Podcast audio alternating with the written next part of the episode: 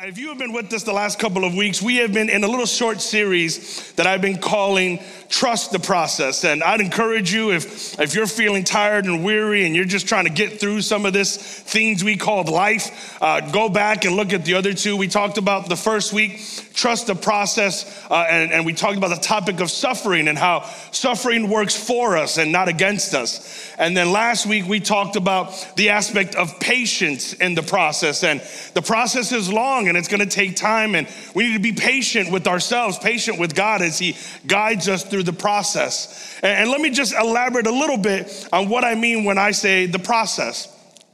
There is this life that we live as believers, and, and our goal as believers is not simply to be reunited with Christ, although that's the ultimate goal.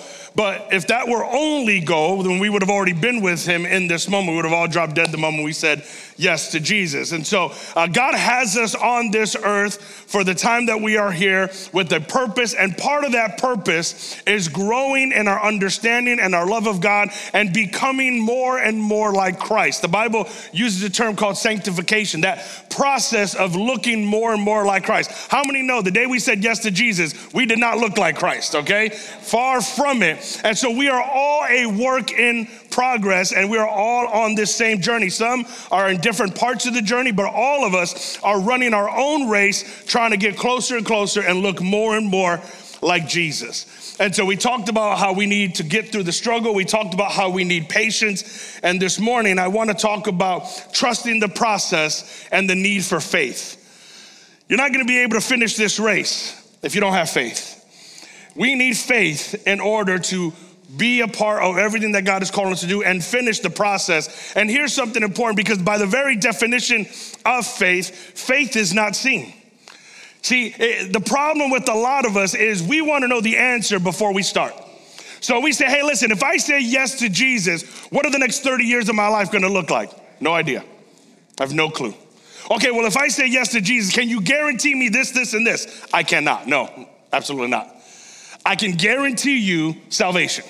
That's all I can guarantee you according to scripture. As far as how your life's gonna go, as far as the ups and downs you're gonna go through, there are no guarantees, but my faith is that Jesus will bring me through whatever I go through. My faith says that I will never be alone in any of those situations. That I have faith that God will be the anchor of my soul and that He will carry me through and that I will make it to the other side in Christ Jesus' name. Now, do I know that? Not really. I have faith in that. Because if I knew it, it would be knowledge. This isn't knowledge we're talking about, we're talking about faith. And faith is not in me, but it's in the one who is guiding me through the process. So if you have your Bibles, I want us to look at Hebrews chapter 12, verse 1 and 2. This is going to be the main scripture for this morning. Hebrews 12, verse 1 and 2. Listen to what the scriptures say. Therefore, since we are surrounded by such a huge crowd of witnesses to the life of faith, let us strip off every weight that slows us down, especially the sin that so easily trips us up. And let us run with perseverance the race God has set before us. How do we do that? How do we run with perseverance? How do we trust the process? How do we get there? We do this by keeping our eyes on Jesus, the champion who initiates and perfects our faith. That's the answer. We do this by keeping our eyes on Jesus, the champion who initiates and perfects our faith. Because of the joy awaiting him, he endured the cross, disregarding its shame. Now he is seated in the place of honor beside God's throne. There's one way to finish this race. There's one way to be able to do the process in a way that is beneficial and in a way that will end the way we want it to end. And that is by keeping our eyes on the prize, running steadfastly towards the arms of Jesus. So if you're taking notes again, I'm going to try to be brief with this because I want to give time for those who are in this leg of the race and are celebrating their baptism. But if you're taking notes, the first thing you want to understand is that Jesus Christ is the object of our faith. Okay, our faith is not, uh, you know, blind. I've always hated that term. Christians, we do not have blind faith. our faith is rooted in the personhood of Jesus Christ. It is sealed in who Jesus is. And so when you're running this race, as Hebrews talks about, it's important to understand that it's not what we're running from, our past, our sin, our issues, but it's who we're running to in Jesus Christ. Okay? I'm not running away from something, I'm running towards something. I am running toward Jesus with everything in me. One of the terms I used to use back when I was single, singles, this is a, a good thing for you because a lot of times we're trying to figure out like who do I date, who do I talk to, and we're spending all this time looking for another person. I used to always say, listen, here's my philosophy on dating. I'm gonna chase after Jesus as hard as I can. And if someone can keep up, I'll introduce myself. Like, like that's the goal. Why? Because the focus is Jesus. And too often our eyes are off the prize. Our eyes are on our career. Our eyes are on that new house. Our eyes are on that certain someone. Our eyes are on our kids and how they're doing. Our eyes are wandering in all these other places. But how many know when you run a race, your eyes better be fixed on the prize? You can't run a race and then just be looking around life trying to figure out how everybody else is doing. That is a quick way to trip and fall. So, whatever I'm going through, my eyes are on the prize. Whatever I'm happening, whatever's going, my eyes are fixated on Jesus. First Peter chapter 1, verse 7 through 9 says, These have come so that the proven genuineness of your faith of greater worth than gold, which perishes even though refined by fire, may result in praise, glory, and honor when Jesus Christ is revealed. Though you have not seen him, you love him. Even though you do not see him now, you believe in him and are filled with an inexpressible, glorious joy, for you are receiving the end result of your faith, the salvation of your souls. I have faith in Jesus Christ.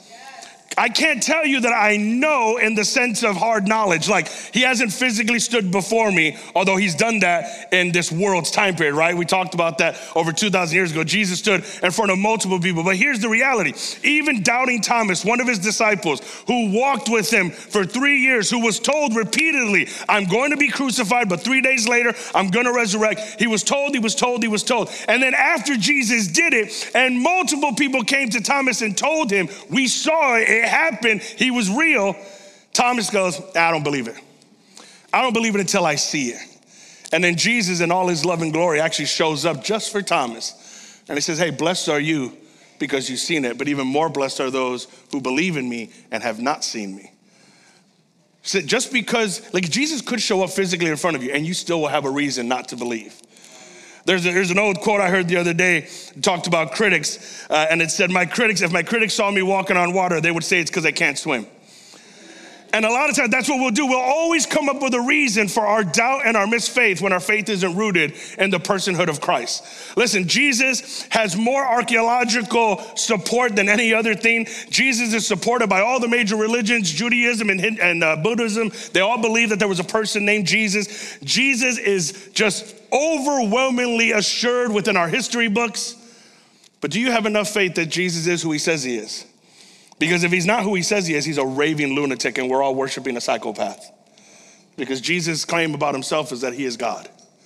And so we have to have our faith rooted in Jesus, rooted in believing that he is who he says he is, so that when all doubts and insecurities and struggles and wonders come in, we can go back to his word and go, No, but Jesus, you said this. But Jesus, this is who you are. This is how you carry yourself. And so I can finish my race. Why? Because I see you as my finish line. Now, it's important to understand, number two, if you're taking notes, that not only is he that, but Jesus Christ is the initiator of our faith.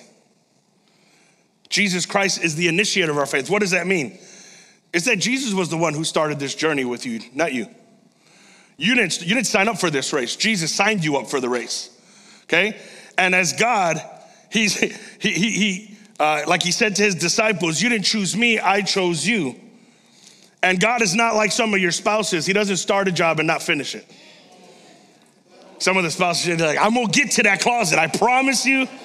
I'm gonna fix that step. It's gonna happen this year. Listen, I'm in the same page with you. I got a whole bunch of honey-do list projects that I have not finished. And what do we say to you? I'm gonna get to that next week. Oh, I was, I was just thinking about, yeah, I'm gonna work on that. That's not Jesus. How do I know? Philippians chapter 1, verse 3 through 6.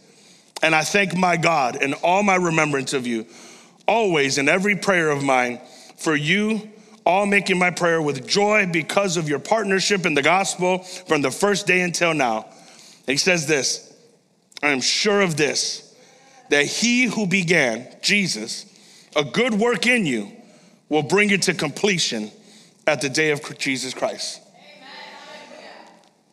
I'm sure of this, that the person who started, Jesus, is faithful enough to finish what he started.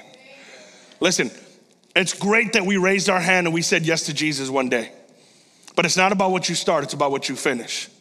Right? A lot of us start things, but Jesus is gracious enough to start and finish what he began in you. Meaning, when God saved you from something, it wasn't to just leave you up to your own devices now. It wasn't just to say, hey, listen, that's great. But it's to say, no, now you're mine. I have started something and I have every intention to help you finish this and to walk you through the end of this race. I love that Jesus didn't start projects that he wouldn't finish. Because here's the truth we're all unfinished products, aren't we? Present company included. We're all at some place in our journey. Some of the buildings got a little bit more bricks than the other. Some of y'all have already some interior pipes laid out in your building. Some of you are still just a bare foundation with the plan on what's gonna happen. But no matter where we're at in the construction of our life, the builder is Jesus. The architect is Jesus. The one who initiates this faith is not you, it's Jesus. That's why he said, You didn't choose me, I chose you. All you did was say yes to the choice that Jesus Christ made. All you did was affirm and agree that, yes, I will follow you and I will be everything that you've called me to be. Jesus Christ signed us up for the race. All we got to do now is show up and run it. Does that make sense, church? But then the third thing is this it's not enough that he signs us up, but I love what it says Jesus Christ, the initiator and the perfecter of our faith. Jesus Christ is the perfecter of our faith.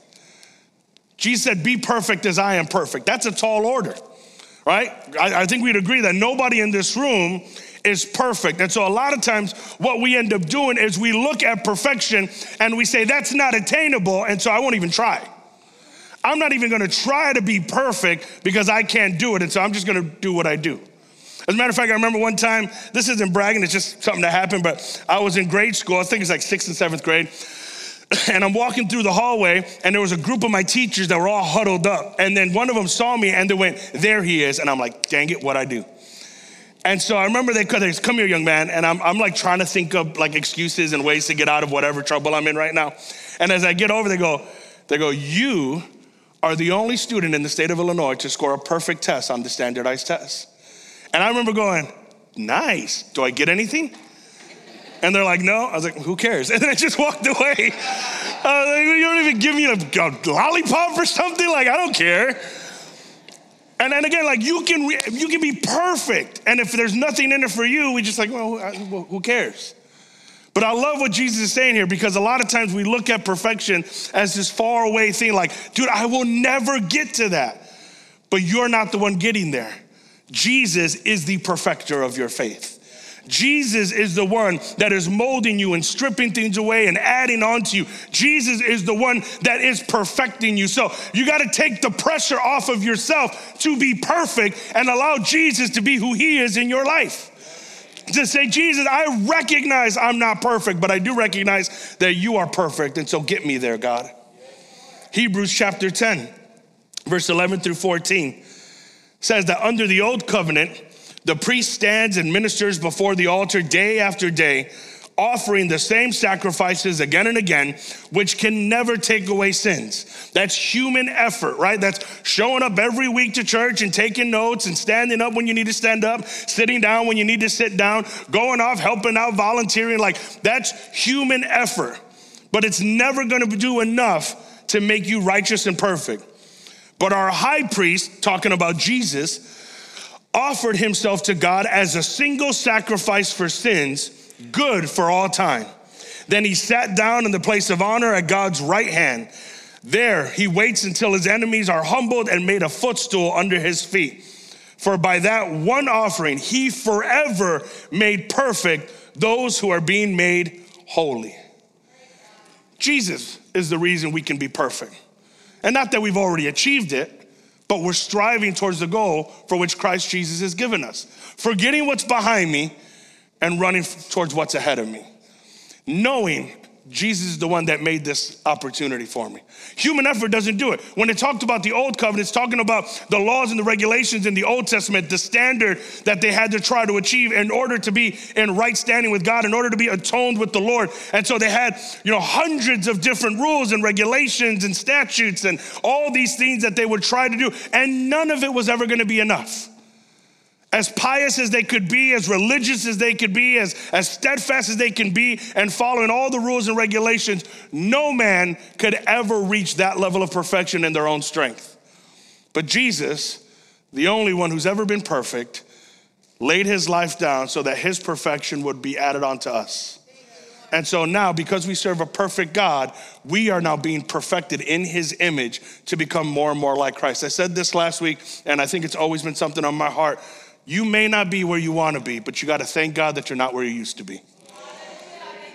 You got it. Listen, the only time I want to look back is so that I can realize how far I've come forward. Again, I'm, I'm, not perfect. I tell you, just personally for me, I'm nowhere near where I want to be, but I am so grateful that I'm not who I used to be. You ever had those moments where you're like, man, if I knew what I knew now and I went back to 16, oh, the choices I would make, the things I would do, the ways I would, like, but we can't go backwards. We can only run ahead. And so we got to stop beating ourselves up about our imperfections of our past and understand that we're being perfected towards our future. And that it's not in and of our own abilities, but it is by the grace of God that we get to get there. Listen, I don't want to run this race to not finish. I don't want to give this life that I've given to not finish what God has started in me. Worship team, if you can help me out. So let me recap real quick. Jesus Christ, the object of our faith. He's who we're running to. Jesus Christ, the initiator of our faith. He's who started this whole thing. And he didn't just start it, but he is faithful to finish what he started because Jesus Christ is the perfecter of our faith. But here's the other thing. If you kind of go all the way back, if you can take it back to Hebrews chapter 12, verse 1 and 2, when it says we do this by keeping our eyes on Jesus, the champion. Jesus, the champion. Jesus Christ is the champion of our faith. He's the one who won it all. Victory is already ours in Christ Jesus. When Jesus died on the cross, he said, It is finished. He didn't say, I'll finish it later. He didn't say, Give me a, give me a few thousand years and I'll come back and finish what I started. No, he finished everything on the cross. What does that mean? That means everything we need to be everything God called us to be was sealed at the cross. When He gave His life so that you and I can live our lives. When He gave His life as a sacrifice for our sins, and then three days later conquered sin and death by taking His life back. He finished the race. He finished it. The victory is already ours. The victory was already secured on the cross. So all we have to do is catch up to Jesus. All we have to do is run our race. I mean, listen, if you told me, hey, we're all gonna run a race, and there's a prize at the end of this race $10 million prize. There's gonna be a part of it that's like, I don't think I can win this race. Don't get me wrong, I used to be an athlete, but it's been a while since I've been that athlete. And so initially I look at it and go, well, if I'm racing everybody, I mean, there's a handful of you I think I might be able to beat.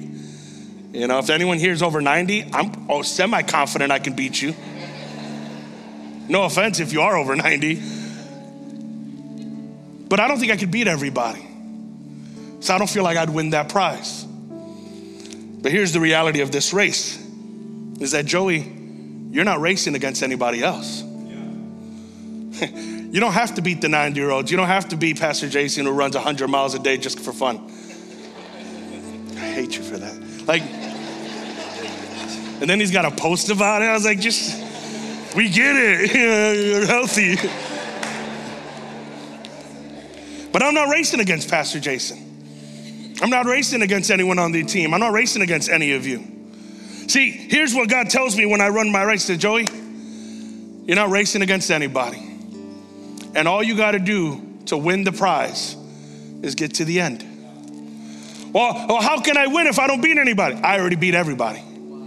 I already secured the prize. The crown, it's already yours. You just got to come and get it. But this race is hard. Yeah, it is. And this race is long. Yeah, it is. And I don't know if I can do it. You probably can't. but my grace is sufficient. For my power is made perfect in your weakness, Joey. I'll carry you. I'll take you. I'll support you. I'll lead you. I'll yell at you. I'll lift you up. I'll encourage you. I will get you to the end of the race because I didn't sacrifice everything I did for that crown for you not to finish this race. Second Timothy chapter 4 verse 6 through 8. As for me, this is Paul speaking. These are some of his last words before his ultimate death. He says, As for me, my life has already been poured out as an offering to God. The time of my death is near. I have fought the good fight. I have finished the race, and I have remained faithful. And now the prize awaits me the crown of righteousness, which the Lord, the righteous judge, will give me on the day of his return. And the prize is not just for me, says Paul, but for all who eagerly look forward to his appearing. God didn't just come to Joey and say, Joey, if you finish this race, you'll get the prize. God didn't just come to Paul and say, Paul, well done, good and faithful servant. You're the only one who gets a prize. He said, No, all of you who have accepted Jesus Christ as your Lord and Savior, who have been steadfast, who have fought the good fight, who finish your race, and who remain faithful, you will receive this prize. What's the prize? A crown of righteousness. See, in, in ancient times in, in Greek, when the Olympics were first starting, your prize was a crown, a little wreath that they made for you that would sit on your head. It was not a crown of reward, but a crown of finishing. It says you accomplished it. But how do we do that, church? Keep our eyes on the prize. Keeping my eyes on Jesus, the champion who initiates and perfects our faith. Church, would you stand for me as we get ready to close this portion out?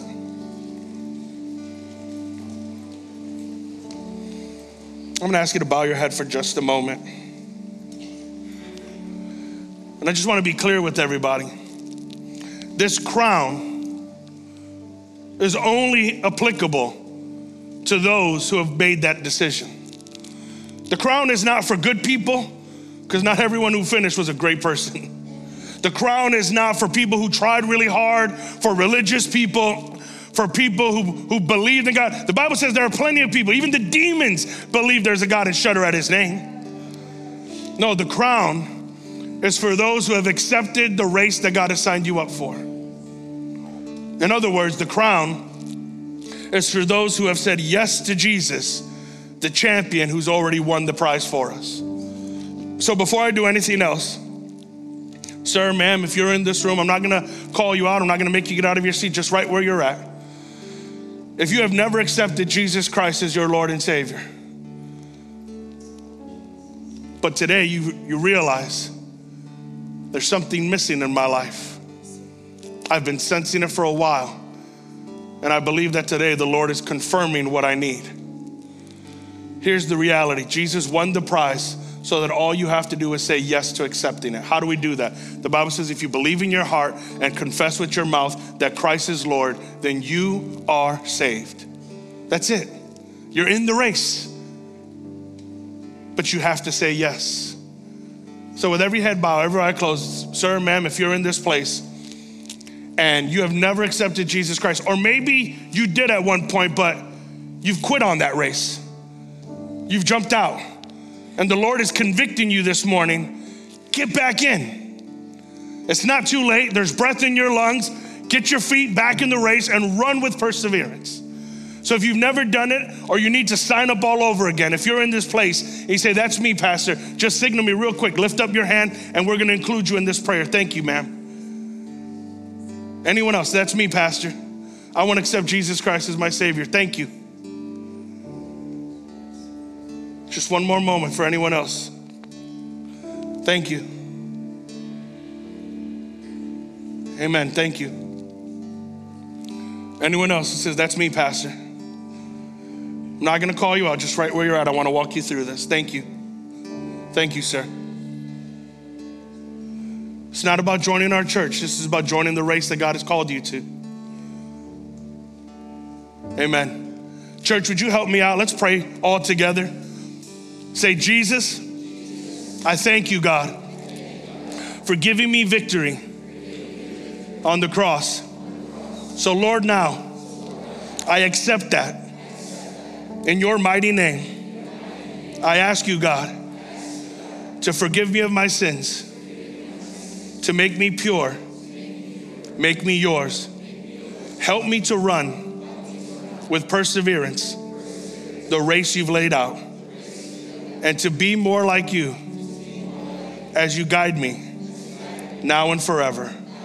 I thank you, God, for loving me and allowing me to love you.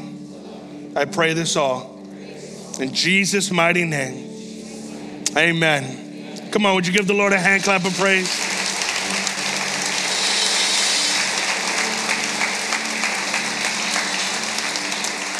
Now, listen, church, I want to take a few minutes for us, those of us who've already said yes to Jesus.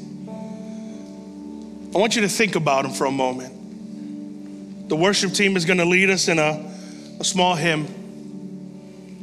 And I want you to reflect are your eyes wandering away from Jesus? Have you been distracted by your job, by your family, by your dreams and your aspirations? Have you been distracted? And you need to fix your eyes back on the author and the perfecter of your faith. Listen, you may not have gotten out of the race, but you are in danger of tripping if you don't set your eyes back on the one that we need to set our eyes on. And so I want you to just think about the Lord for a moment. I want you to reflect on his goodness. I want you to go back even to the moment where you first prayed that prayer. I want you to remember how much Jesus loves you. And as we sing this song together, I want you to just sing it unto the Lord.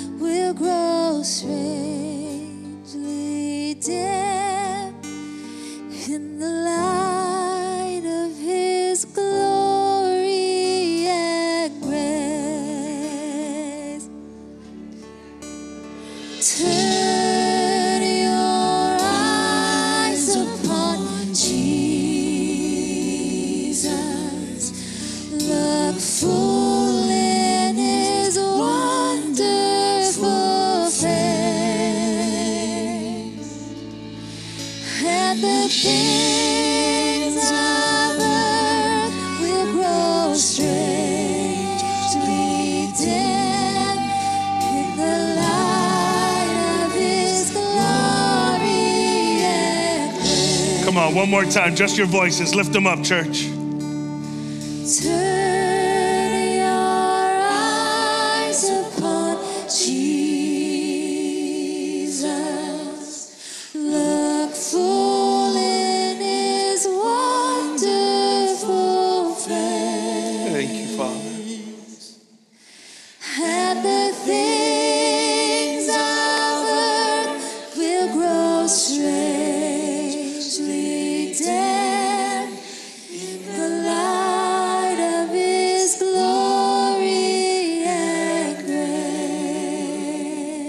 Heavenly Father, we love you. Jesus, we're grateful. You never turn your back on us, God. You never abandon us or forget us. And Jesus, you never take your eye off of us.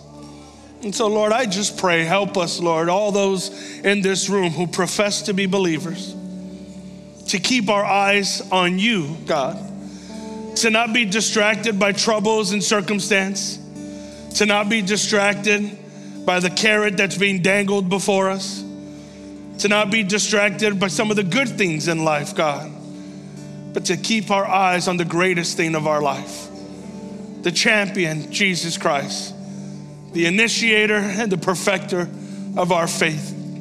And Jesus, this morning we lay our faith upon you. It is not blind faith, it is faith rooted in the truth of who you are. Lord, I pray that there would be a greater level of certainty in this room, God.